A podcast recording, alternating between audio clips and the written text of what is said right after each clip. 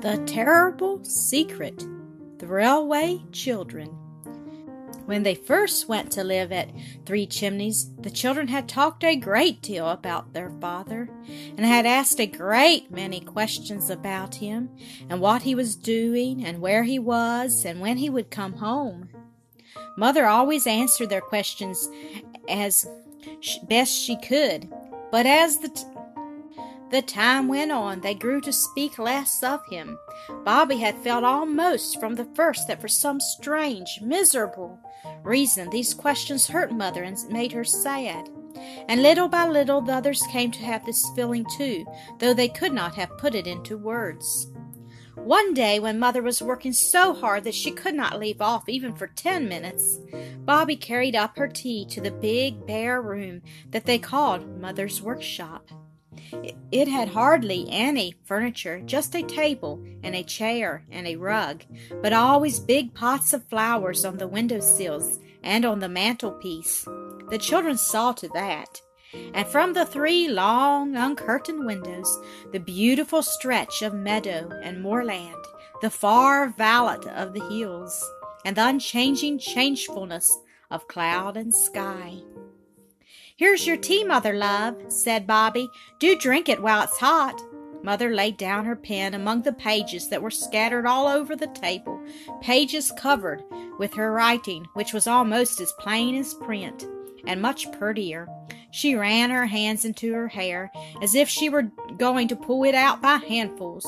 Poor dear head, said Bobbie. Does it ache? No, yes, not much, said Mother. Bobbie, do you think Peter and Phil are forgetting Father? No, said Bobbie indignantly. Why? You, none of you, ever speak of him now. Bobbie stood first on one leg and then on the other. We often talk about him when we're by ourselves, she said. But not to me, said Mother. Why? Bobbie did not find it easy to say why. I, you, she said and stopped. She went over to the window and looked out. Bobbie, come here, said her mother, and Bobbie came. Now, said Mother, putting her arm round Bobbie and laying her ruffled head against Bobbie's shoulder, try to tell me, dear. Bobbie fidgeted. Tell Mother. Well, then, said Bobbie, I thought you were so unhappy about Daddy not being here. It made you worse when I talked about him, so I stopped doing it. And the others? I don't know about the others, said Bobbie. I never said anything about that to them, but I expect they feel the same about it as me. Bobbie dear, said Mother, still leaning her head against her, I'll tell you. Besides parting from Father, he and I have had a great sorrow. Oh, terrible! Worse than anything you can think of. And at first it did hurt to hear y'all talking of him as if everything were just the same. But it would be much more Terrible if you were to forget him. That would be worse than anything. The trouble, said Bobbie in a very little voice, I promised I would never ask you any questions. I, and I never have, have I? But the trouble, it won't last always? No, said Mother. The worst will be over when Father comes home to us. I wish I could comfort you, said Bobbie. Oh, my dear, do you suppose you don't? What should I do without you? You and the others? Do you think I haven't noticed how good you've been not quarreling nearly as much as you used to? And all the little kind things you do for me? The flowers and cleaning my shoes and tearing up to make my bed before I get home to do it myself. Bobbie had sometimes wondered whether Mother noticed these things. That's nothing, she said, to what. I must get on with my work, said Mother, giving Bobbie one last squeeze. Don't say anything to the others. That evening, in the hour before bedtime, to the children, Mother told them stories of the games she and Father used to have when they were children and lived near each other in the country, tales of the adventures of Father with Mother's brothers when they were all boys together. Very funny stories they were, and the children laughed as they listened. Uncle Edward died before he was grown up, didn't he? said Phyllis, as Mother lighted the bedroom candles. Yes, dear, said Mother. You would have loved him. He was such a brave boy, and so adventurous, always in mischief, and yet friends with everybody in spite of it. And your Uncle Reggie's in Ceylon, yes, and Father's away too, but I think they'd all like to think we'd enjoyed talking about the things they used to do. Don't you think so? Not Uncle Edward, said Phyllis in a shocked tone. He's in heaven. You don't suppose he's forgotten us and all the old times because God has taken him any more than I forget him? Oh, no, he remembers. He's only away for a little time. We shall see him some day. And Uncle Reggie? And Father, too? said Peter. Yes, said Mother. Uncle Reggie. And Father, too. Good night, my darlings. Good night, said everyone. Bobbie hugged her mother more closely even than usual and whispered in her ear, Oh, I do love you so, Mummy. I do, I do. When Bobbie came to think it all over, she tried not to wonder what the great trouble was, but she could not always help it. Father was not dead, like poor Uncle Edward. Mother had said so, and he was not ill, or Mother would have been with him. Being poor wasn't the trouble. Bobbie knew it was something nearer the heart than money could be. I mustn't try to think what it is, she told herself. No, I mustn't. I'm glad Mother noticed about us not quarreling so much. We'll keep that up. And alas, that very afternoon she and Peter had what Peter called a first class shindy. They had not been a week at Three Chimneys before they had asked Mother to let them have a piece of garden each for their very own, and she had agreed, and the sunk border under the peach trees had been divided into three pieces, and they were allowed to plant whatever they liked there. Phyllis had planted mignonette and nasturtium and Virginia stock in hers. The seeds came up, and though they looked just like weeds, Phyllis believed that they would bear flowers some day. The Virginia stock justified her faith quite soon, and her garden was gay with a brand of bright little flowers, pink and white and red and mauve. I can't weed for fear I'll pull up the wrong things, she used to say comfortably. It saves such a lot of work. Peter sowed vegetable seeds in his carrots and onions and turnips. The seed was given to him by the farmer, who lived in the nice black and white wooden plaster house just beyond the bridge. He kept turkeys and guinea fowls and was a most amiable man. But Peter's vegetables never had much of a chance because he liked to use the earth of his garden for digging canals and making forts and earthworks for his toy soldiers, and the seeds of vegetables rarely came to much in a soil that is constantly disturbed for the purpose of war and irrigation.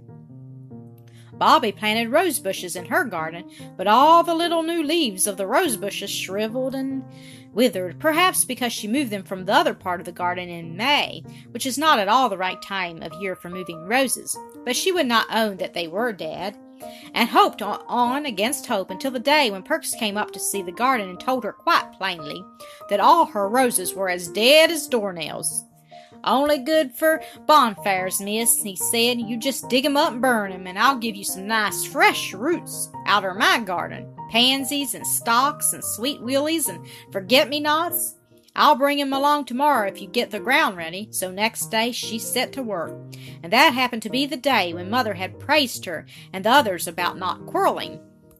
She moved the rose bushes and carried them to the other end of the garden, where the rubbish heap was that they meant to make a bonfire of of when Guy Fawkes' day came. Meanwhile, Peter had decided to flatten out all his forts and earthworks with a view to making a model of the railway tunnel, cutting or embankment, canal, aqueducts, bridges, and all.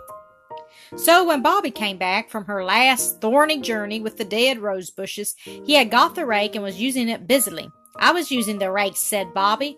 Well, I'm using it now, said Peter. But I had it first, said Bobbie. Then it's my turn now, said Peter. And that was how the quarrel began. You're always being disagreeable about nothing, said Peter, after some heated argument. I had the rake first, said Bobbie, flushed and defiant, holding on to its handle. Don't. I tell you, I said this morning I meant to have it. Didn't I, Phil? Phyllis said she didn't want to be mixed up in their rows, and instantly, of course, she was. If you remember, you ought to say, of course she doesn't remember, but she might say so. I wish I'd had a brother instead of two whiny little kitty sisters, said Peter. This was always recognized as the marking the high water mark of Peter's rage. Bobbie made the reply she always made to it. I can't think why little boys were ever invented, and just as she said it, she looked up and saw the three long windows of Mother's workshop flashing in the red rays of the sun. The sight brought back those words of praise. You don't quarrel like you used to do. Oh, cried Bobbie, just as if she had been hit, or had caught the finger in a door, or had felt the hideous sharp beginnings of toothache. What's the matter? said Phyllis. Bobbie wanted to say, Don't, let's quarrel. Mother hates it so, but though she tried hard, she couldn't. Peter was looking too disagreeable and insulting. Take the horrid rake, then, was the best she could manage, and she suddenly let go her hold on the handle. Peter had been holding on it too, firmly and pulling, and now that the pull the other way was suddenly stopped, he stared and fell over backward, the teeth of the rake between his feet. Serve you right, said Bobbie before she could stop herself. Peter lay still for half a moment long enough to frighten Bobbie a little. Then he frightened her a little more, for he sat up, screamed once, turned rather pale, and then lay back and began to shriek, faintly but steadily. Sounded exactly like a pig being killed, a quarter of a mile off. Mother put her head out of the window, and it wasn't half a minute after that she was in the garden, kneeling by the side of Peter, who never for an instant ceased to squeal. What happened, Bobbie? Mother asked. It was the rake, said Phyllis. Peter was pulling at it, so was Bobbie, and she let go and he went over. Stop that noise, Peter, said Mother. Come, stop at once. Peter used up what breath he had left in a last squeal and stopped. Now, said Mother, are you hurt? If he was really hurt, he wouldn't make such a fuss, said Bobbie, still trembling with fury. He's not a coward. I think my foot's broken off, that's all, said Peter, huffily, and sat up. Then he turned quite white. Mother put her arm round him. He is hurt, she said. He's fainted. Here, Bobbie, sit down, take his head on your lap. Then Mother undid Peter's boots. As she took the right one off, something dripped from his foot onto the ground. It was red blood. And when the stocking came off, there were three red wounds in Peter's foot and ankle, where the teeth of the rake had bitten him, and his foot was covered with red smears. Run for water, a basinful, said Mother. And Phyllis ran. She upset most of the water out of the basin in her haste, and had to fetch more in a jug. Peter did not open his eyes again till Mother had tied her handkerchief round his foot, and she and Bobbie had carried him in and laid him on the brown wooden settle in their dining room. By this time, Phyllis was halfway to the doctor's. Mother sat by Peter and bathed his foot and talked to him, and Bobbie went out and got tea ready and put it in the kettle. It's all I can do, she told herself. Oh, suppose Peter should die, or be a helpless cripple for life, or have to walk with crutches, or wear a boot with a sole like a log of wood. She she stood by the back door, reflecting on these gloomy possibilities, her eyes fixed on the water butt. I wish I'd never been born, she said, and she said it out loud. Why, Lockie! Mercy, what's that for? asked a voice, and Perks stood before her with a wooden wig basket full of green leaf things and soft loose earth. Oh, it's you, she said. Peter's hurt his foot with a rake, three great gaping wounds like soldiers get, and it was partly my fault. That it wasn't, I'll go bail, said Peter Perks. Doctor seen him? Phyllis has gone for the doctor. He'll be all right, you see if he isn't, said Perks. Why, my father's second cousin had a hay fork run into him, right into his inside, and he was right as ever in a few weeks, all except his being a bit weak in the head afterwards, and they did say that it was along of his getting a touch of the sun in the hayfield, and not the fork at all. I remember him well. A kind hearted chap, but soft, as you might say. Bobbie tried to let herself be cheered by this heartening reminiscence. Well, said Perks, you don't won't want to be bothered with gardening just this minute, I dare say. You show me where your garden is, and I'll pop the bits of stuff in for you, and I'll hang about if I may make so free to see the doctor as he comes out and hear what he says. You cheer up, Misty. I lay a pound he ain't hurt not to speak of. But, but he was. The doctor came and looked at the foot and bandaged it beautifully and said that Peter must not put it to the ground for at least a week. He won't be lame or have to wear crutches or a lump on his foot, will he? whispered Bobbie, breathless at the door. My aunt, no, said Dr. Forrest. He'll be as nimble as ever on his pins in a fortnight. Don't you worry, little Mother Goose. It was when Mother had gone to the gate with the doctor to take his last instructions and Phyllis was filling the kettle for tea that Peter and Bobbie found themselves alone. He says you won't be lame or anything, said Bobbie. Of course I shan't, silly, said Peter, very much relieved all the same. Oh, Peter, I'm so sorry, said Bobbie, after a pause. That's all right, said Peter gruffly. It was all my fault, said Bobby. Not, said Peter. If we hadn't quarreled, it wouldn't have happened. I knew it was wrong to quarrel. I wanted to say so, but I somehow could I couldn't. Don't drivel, said Peter. I shouldn't have stopped if you had said it, not likely. Besides, us rowing hadn't anything to do with it. I might have caught my foot in your the hole, or taken off my fingers in the chaff cutting machine, or blown my nose off with fireworks. It would have been hurt just the same whether we'd been rowing or not. But I knew it was wrong to quarrel, said Bobbie in tears, and now you're hurt and. Now look here, said Peter firmly. You just dry up. If you're not careful, you'll turn into a little Sunday school prig, so I tell you. I don't mean to be a prig, but it's so hard not to be when you're really trying to be good. Not it, said Peter. It's a jolly good thing it wasn't you was hurt. I'm glad it was me.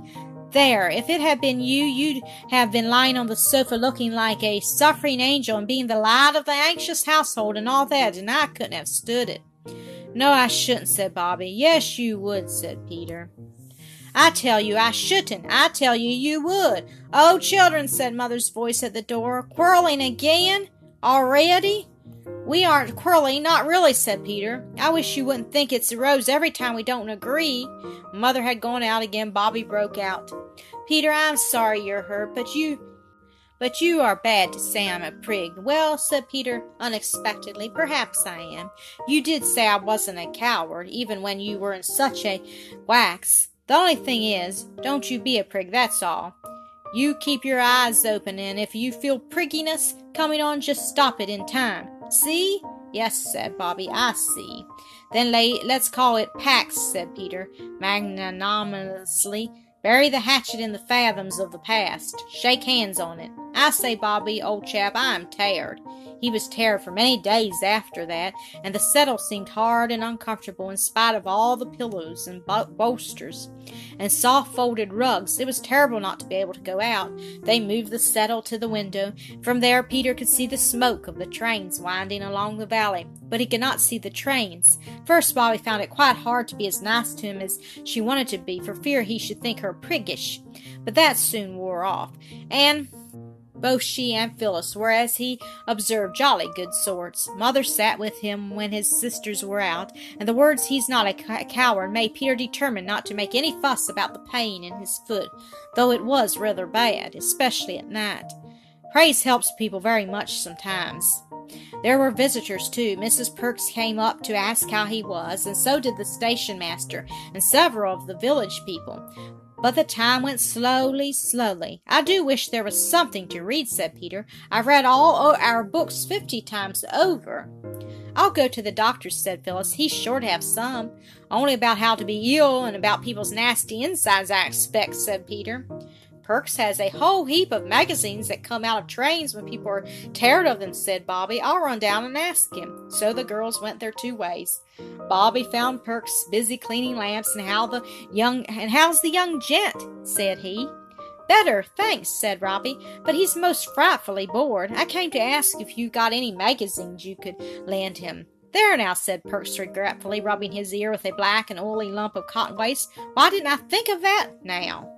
I was trying to think of something as 'ud amuse him only this morning, and I couldn't think of anything better than a guinea pig, and I uh, and a young chap I know's going to fetch that over for him this tea time. How lovely, a real live guinea! He will be pleased, but he'd like the magazines as well. That's just it, said Perks. I've just sent the pic of him to Snigginson's boy. Him was just getting over the pneumonia, but I've lots of illustrated papers left. He turned to the pile of papers in the corner, took up a heap six inches thick. There, he said. I'll just slip a bit of string and a bit of paper round him. He pulled an old newspaper from the pile and spread it on the table, made a neat parcel of it. There, said he, there's lots of pictures, and if he likes to mess 'em about with his paint box or colored chalks or what not, why let him. I don't want him. You're a dear, said Bobbie. And she took the parcel and started. The papers were heavy, and when she had to wait at the level crossing while a train went by, she rested the parcel on the top of the gate, and idly she looked at the printing on the paper that was that the parcel was wrapped in. Suddenly she clutched the parcel tighter and bent her head over it. It seemed like some horrible dream. She read on. The bottom of the column was torn off. She could read no further. She never remembered how she got home. But she went on tiptoe to her room and locked the door. Then she undid the parcel and read that printed column again. Sitting on the edge of her bed, her hands and feet icy cold, and her face burning. When she had read all there was, she drew a long, uneven breath. So now I know, she said. What she had read was headed, End of the Trial.